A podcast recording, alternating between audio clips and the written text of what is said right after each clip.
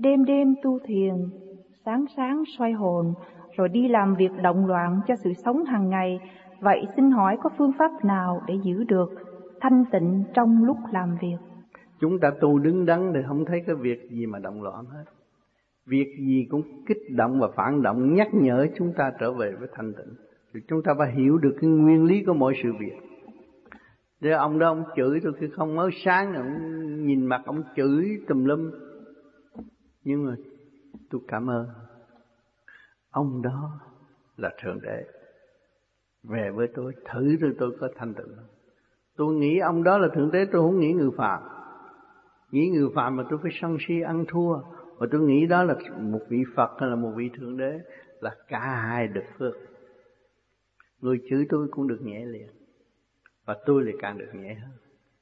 Và tôi nghĩ người đó là vô công ăn cướp không được. Người đó là ân nhân, người đó là một vị Phật. Người tốt tôi không nghĩ xấu cho người. Thì hai người đều được phước, được yên. Một chút là lặng liền. Mình nghĩ người đó xấu, ăn thua người đó là mình động và người đó cũng động không có lợi mình nghĩ người đó là người tốt tới với tôi là giúp tôi dạy tôi lui về thanh tịnh tôi có cơ hội lui về thanh tịnh cảm ơn người thay vì trách móc người không có trách móc người